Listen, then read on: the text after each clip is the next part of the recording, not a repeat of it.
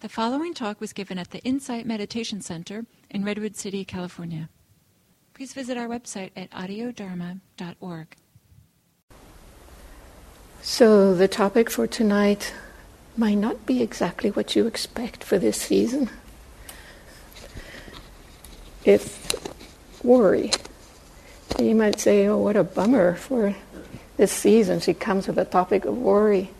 But I hope that I can take you along on a process that I've gone through in my own practice, where I've entered the door of worry and have come out on the other side of peace and tranquility. I find it rather hard that in the holidays, at the drop of a hat, we're supposed to feel peaceful or tranquil and, and happy on top of it. So it's a tall order, and it puts a bit of stress for some people. So, yeah, the idea tonight is to really investigate, investigate worry.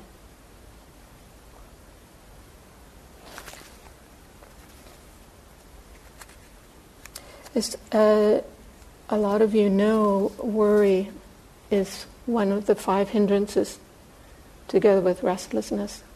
So restlessness and worry, the fourth, the fourth hindrance, and the hindrances are mind states that, as the word says, hinder our progress in meditation. So let's look at the definition of restlessness inability to rest or relax as a result of anxiety or boredom. You know, I thought it was interesting that it's also boredom. The boredom also can be a way for us to get all restless. So come on, give me some entertainment. Now, worry, a state of anxiety and uncertainty over actual or imagined problems. I want you to know that I added the imagined part. In the dictionary, it wasn't imagined. It was only uncertainty over actual problems. But I think that this practice gives us plenty of experience about all the problems that never really happened and that we imagined. So, it's the actual or imagined problems. So, another part of the definition that I found interesting is the that we allow our mind to dwell on difficulty or trouble. So I like the part of allow because there we get a sense that it, we choose it, at some level this state.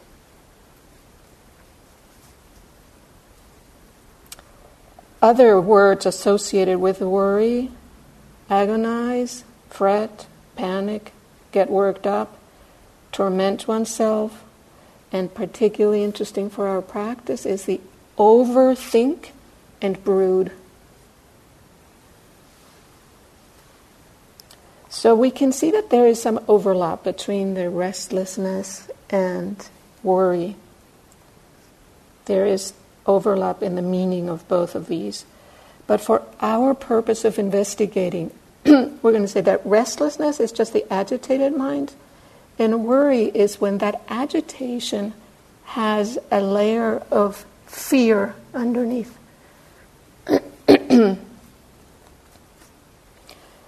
so we find out very uh, quickly in our practice that when the mind is agitated, it falls easily into worry. Just a little step away from it. So if you have worry or restlessness and worry as one of your favorite hindrances, you have a lot of company because this is a very, very common hindrance.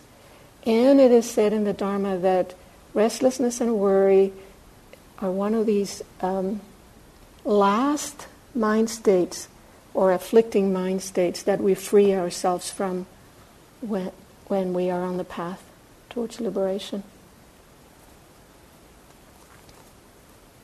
I found a graph online that I found it was interesting about the use of the word worry. the graph showed from beginning 1800 to 2010. And guess what? The graph went like this up, up, up, up, up, up, way up in 2010. So it's safe to say that if we're using the word more, that we are more worried in our times.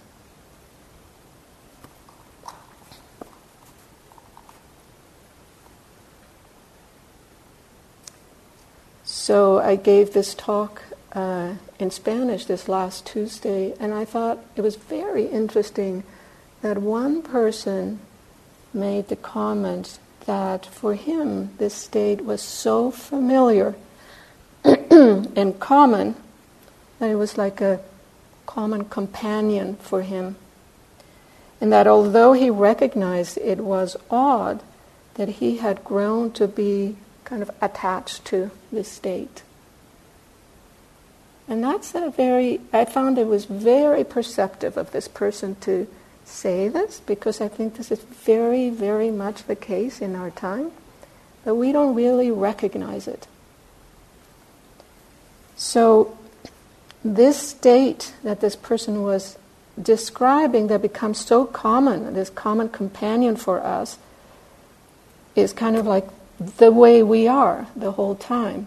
It's become a way of being, first a habit and then a way of being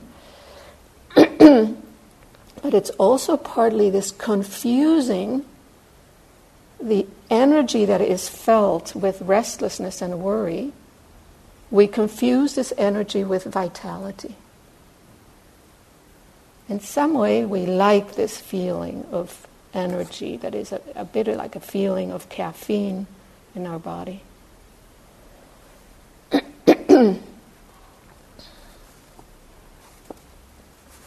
So, in our practice, it is very important that we familiarize ourselves with afflicting mind states that are common for us. And the way that we are asked to familiarize ourselves is to have a very clear sense of how this, these states express themselves in your body and in your mind. It's going to be different for you and for you and for you. So each one has to discover and really be intimate. How is it? Really show curiosity. How is it that worry expresses itself in my body and then in the mind? So I'll, t- I'll give you a short list of things I've observed for myself. so there's, of course, a sense of agitation when there's worry in the body. And then there's a sense of abundance of energy. But this energy is erratic. It's uncomfortable, it's unpleasant, and it seems to bounce around in your body in a way that um, you don't want to sit still. The last thing you want to do when you're restless is to sit quiet. So this state drains our energy our vitality. And it has a very different feel from vitality. So we want to learn the difference of how it feels to be to have vitality and to have this erratic energy bouncing around. So it causes tension. For a lot of people, it causes us to eat too much. For other people, to eat too little. It disrupts our sleep and in general, you know, it's damaging for, for our health. So, in the mind, how does the worry expressed in the mind? So, there's a, a kind of agitation in the mind in that there are incessant, fast, and unproductive thoughts. So, here's where we have this overthinking, this brooding. So a worry begets worry, and it tends to proliferate more and more worries. The mental clarity when we're worried eludes us. We don't see and we, we don't have access to our creativity, so we are not really able to tap into um, unexpected options. We also tend to be kind of at our edge and can get irritable very easily. And often, as we know, it can cause it can cause depression. So we know of this uh, feedback loop that we have between mind and body. You know, so an agitated mind will tense the body, and a tense body creates even more worries. So you know, it's it's it's definitely a feedback loop between between mind and, and body. So if we don't catch this feedback loop early, we know it can get pretty bad. The image that uh, came to mind for me was a, a snowball that begins to roll downhill, and the the as it's rolling down, it gains speed and also gets bigger and bigger. So here's where our practice comes in in a very, very important way. You know, the, the mindfulness is what allows us to early on catch these thoughts. But let's look first of why is it that that worry arises? As we as I really thought about this, I thought it was interesting that somewhere we have a belief that worrying has a purpose. That if we worry, this is going to keep us safe, that we are somehow going to be able to control things, and that it has a, that it has a benefit. So worrying kind of gives us the feeling that we can do something about our uncertain uncertain future. So, this practice, I think, shows us clearly that, that worrying is not going to save us from the troubles, the uncertainties, the sorrows of tomorrow, but it certainly robs us from the richness of the present moment, of the today. So the worry, I would say, has a direct correlation with a busy life, many, many to dos, many commitments, and living in a hurry. The, when I was thinking of you know this life that we are always in a hurry, the the words of the white rabbit in Alice in Wonderland came to my mind. That I'm late, I'm late for a very important date. No time to say hello, goodbye, I'm late, I'm late, I'm late. And just like the white rabbit, we feel very important when we are in a rush. I had a, I lived in a community for a while and I had a, a roommate who worked in corporate America and every morning she would get up and she says, I'm late, I can't really talk, I have to go. And she would say this about five times and we were just kind of sitting there looking at her as like, you know, you would be out the door if you were to say good morning calmly and go, right? But instead, just like the white rabbit, I'm late, I'm late for a very important date. So it's just a way of being, you know, where, you, where we start churning this wheel and it just becomes a way of being. And we're not any more efficient if you notice. We drop things, we forget things when we're, when we're in a rush.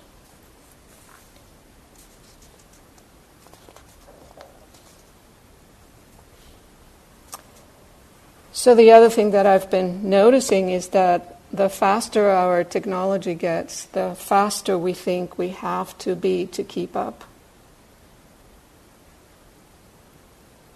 See, we're permeable beings, and we feel urged to speak, to think, to act as quickly as our gadgets.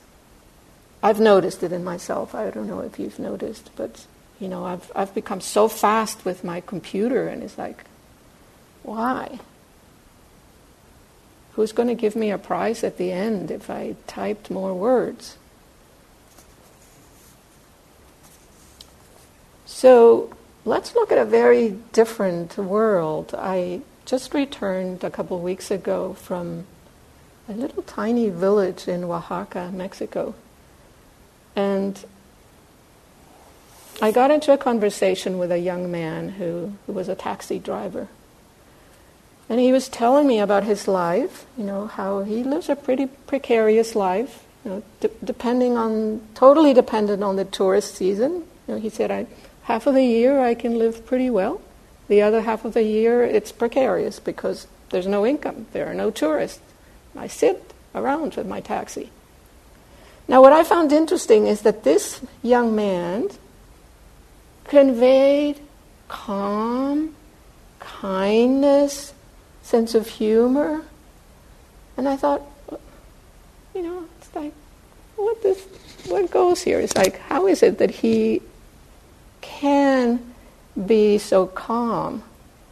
So, because certainly he has reasons to worry.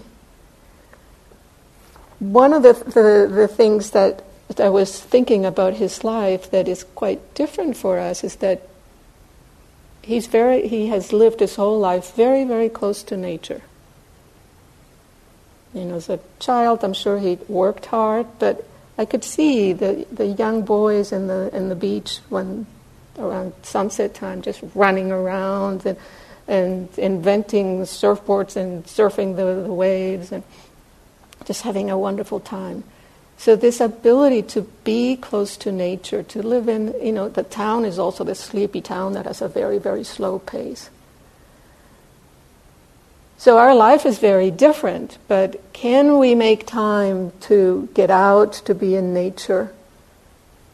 And I think most of us notice that just being outside in a beautiful setting, our mind just settles a little bit, and somehow we can think about our problems in a slightly better way. And then also just to try how much can we simplify our lives, even here in the middle of Silicon Valley.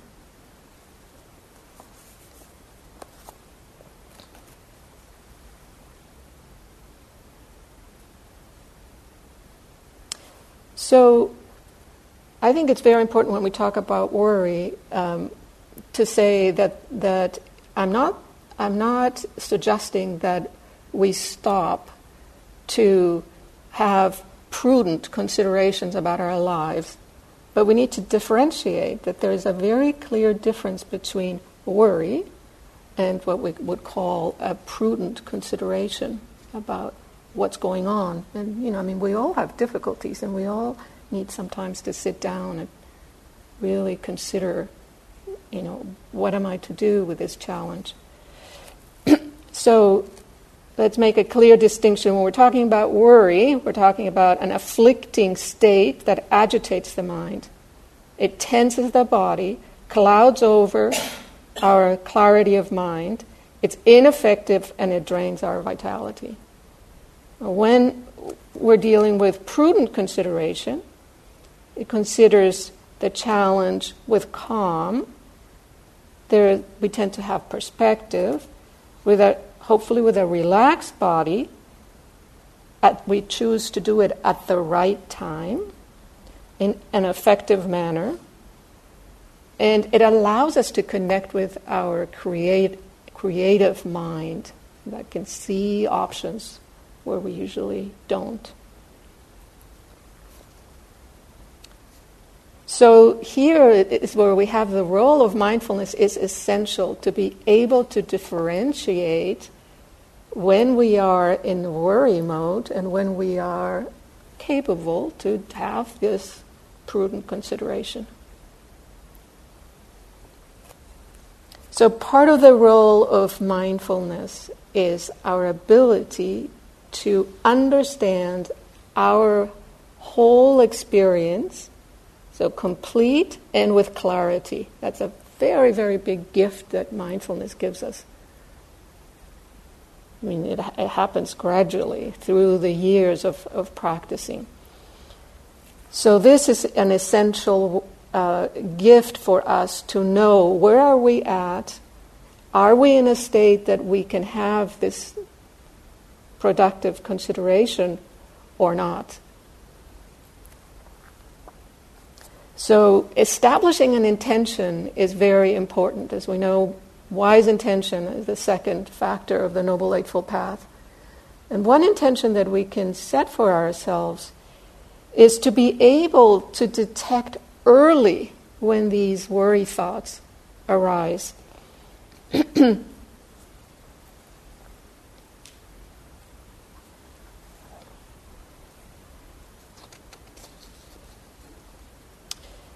A quote from the Dalai Lama If you have fear of some pain or suffering, you should examine whether there is anything you can do about it. If you can, there is no need to worry about it. If you cannot do anything, then there is also no need to worry. Very practical. So now let's look at the questions like how do we deal with restlessness and worry? Okay, so now it's present. Now what do we do with it? So as I said, ideally if we have been practicing mindfulness and meditation for a while, we will be able to detect it early on. Now, detecting it early on is not as easy as you think. I've noticed in my own mind that worry shows itself often as in the beginning very wispy thoughts that are very subtle. If we're not able to detect that, which most of us don't because we don't even notice it that we are that this is the beginning of worry, then they begin to get more energy and then it goes into the body. When, when it goes into the body, usually we notice. So, mindfulness, of course, trains us to notice it when they are in this subtle state.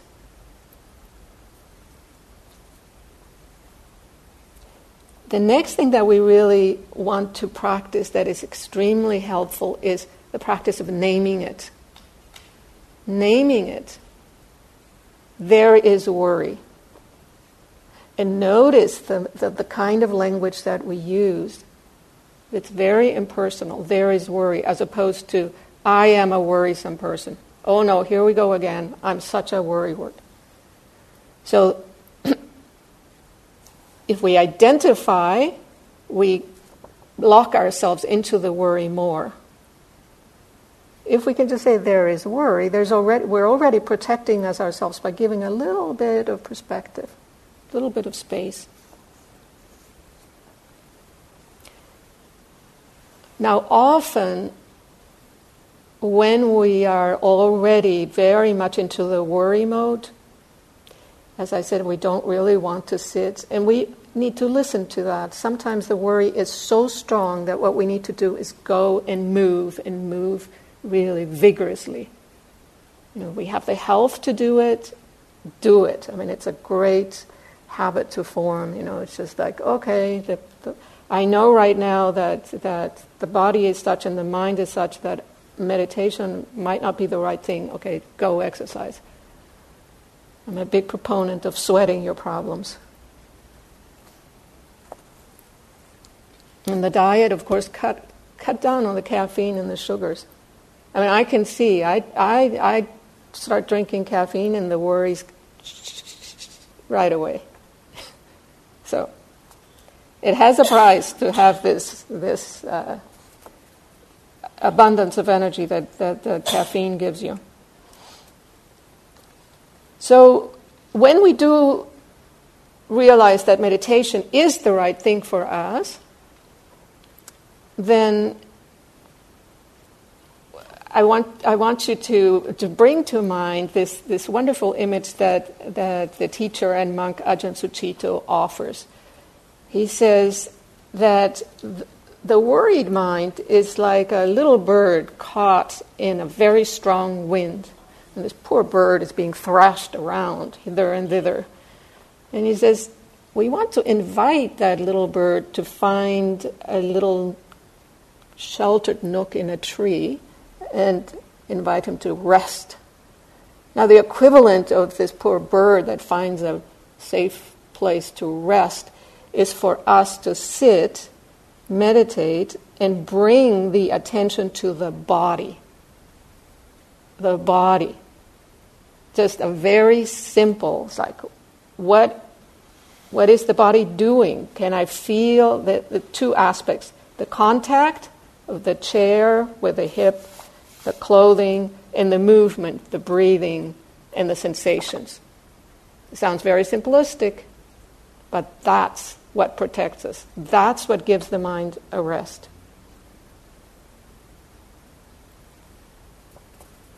So there will be a thousand thoughts that say, I have a lot more interesting and more important things to think about than to pay attention to the movement of the breath. But, you know, hopefully we've already learned that there is a reason why we do this.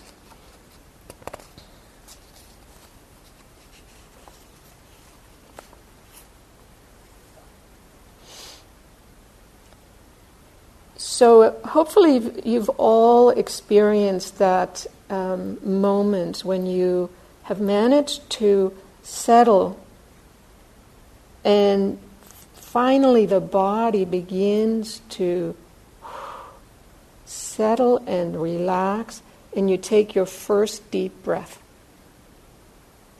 To me, it's a very, very noticeable turning point.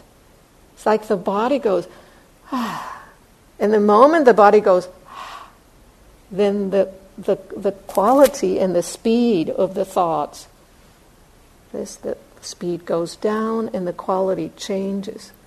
So it's very much as if this rolling ball that was gaining momentum suddenly comes to a straight, a, a flat place, and it stops rolling.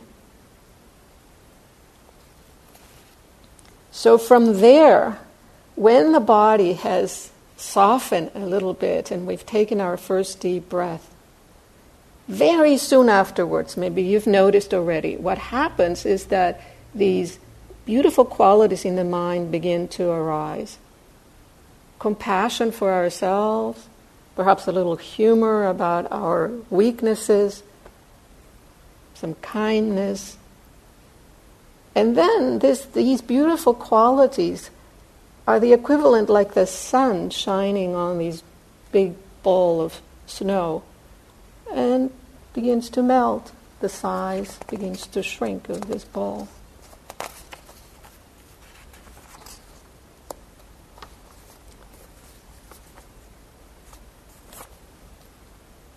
So, some time ago, knowing that restlessness and worry was my my favorite hindrance, I thought, you know, I, I think it would be good to create a list of the kinds of worry that I have. Well, first I said, I mean, just, I'm just going to write a list of the things I worry about.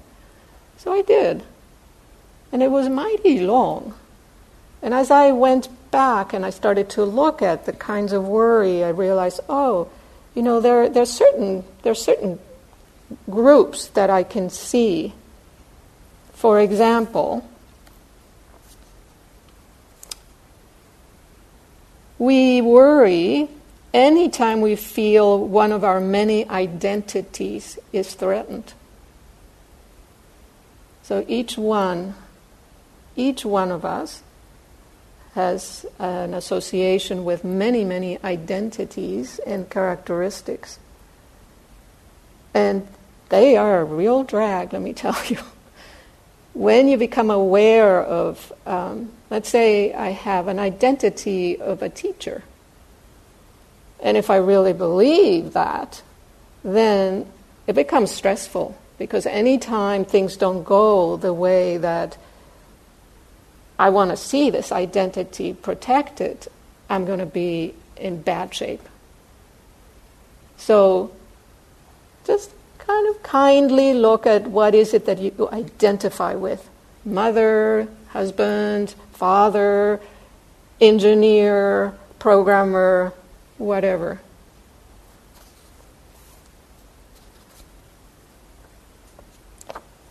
So we also worry a lot about how others might perceive us.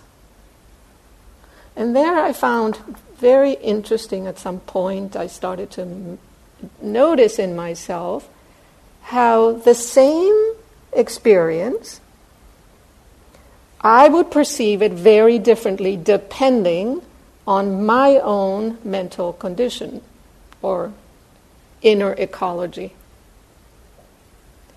So, if you notice that the same experience can be perceived by you totally different depending on what's going on inside, then stop and think about how much authority do you want to give somebody else on how they see you or how they think about you. Maybe they, they stabbed their toe that morning and they're in a very bad mood, and so just the slightest thing you do is not going to go well. And we give authority, that's the worst thing. We give authority to other people and, uh, as far as what they think about us. So, one of the, the freeing things about, about looking at how our mind works is to realize hey, it's a losing battle. Forget about trying to control how other people see you, what they think about you. It's quite freeing if you really can take it in.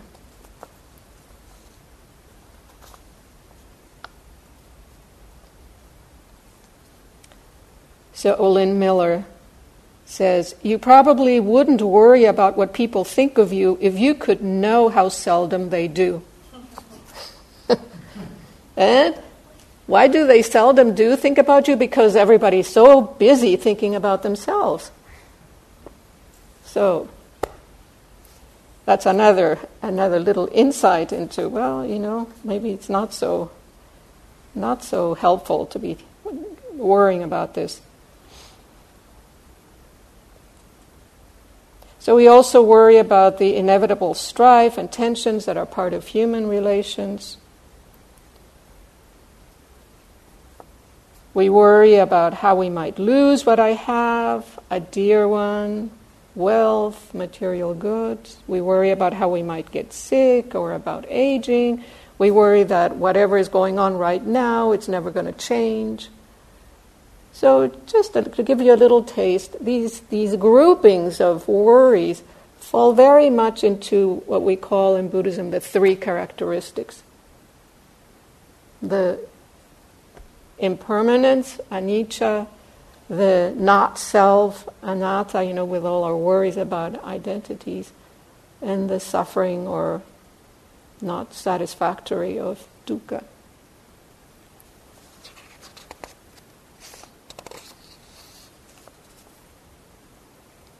Dan Zadra says worry is a misuse of the imagination. So I started the talk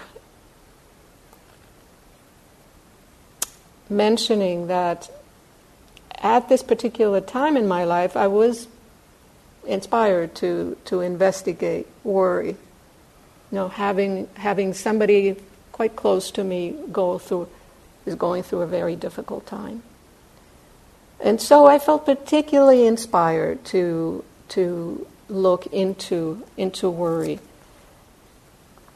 So, you know, for months I've been noticing how easily the mind can fall into creating these stories of, of worry. But through the last months I've also repeatedly have brought the mindfulness every time the worrying thought comes that I can notice it. And also, very helpful to exchange them for the worry thought, you exchange it for a thought of loving kindness or of metta, wishing well to the other person. Very important also to repeatedly set the intention of being able to see the reality. You know, that might be challenging for you. You set the intention. May I be able to accept it? May I be able to see it with perspective, with clarity, with compassion, with equanimity. So this is something that has been in my practice for for the last few months, and you never really know, you know, how it's going to to um, support you.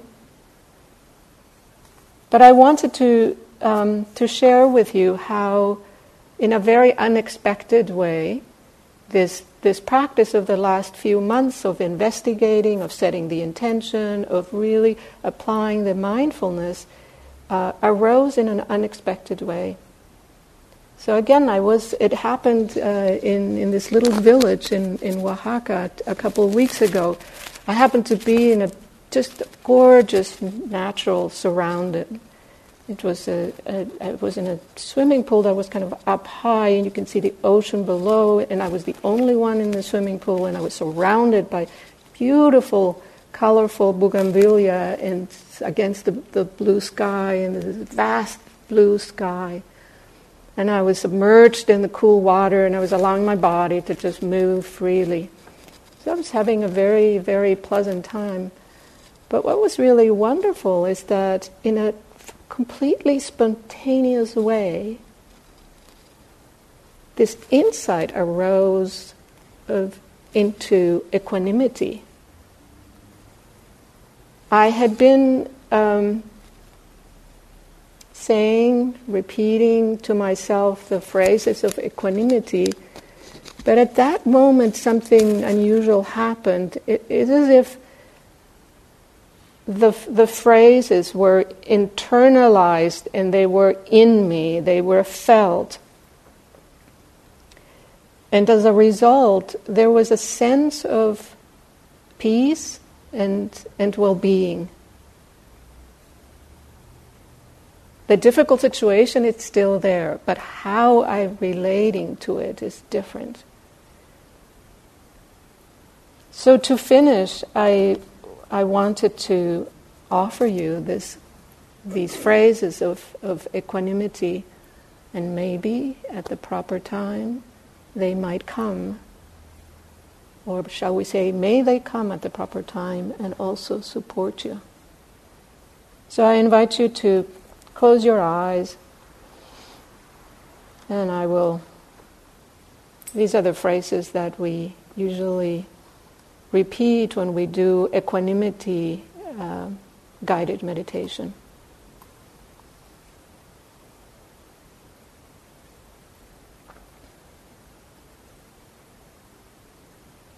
I accept reality just as it is with tranquility and equanimity. May my heart open to the conditions of this reality with respect and care.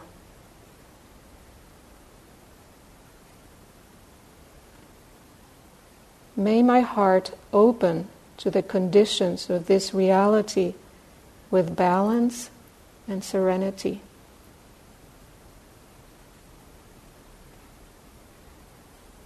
May my heart open to the conditions of this reality with wisdom and loving kindness.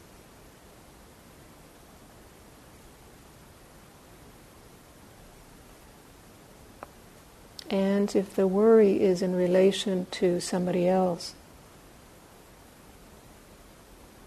then we want to bring these words to our mind.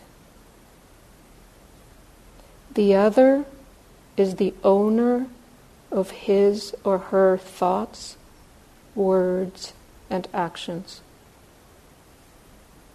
For the other to be or not to be happy depends on his or her thoughts, words, and actions, and not my wishes and goodwill.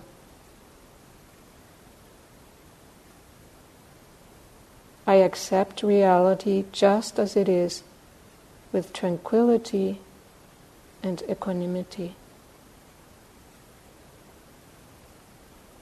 So let's take a few minutes to just be in silence.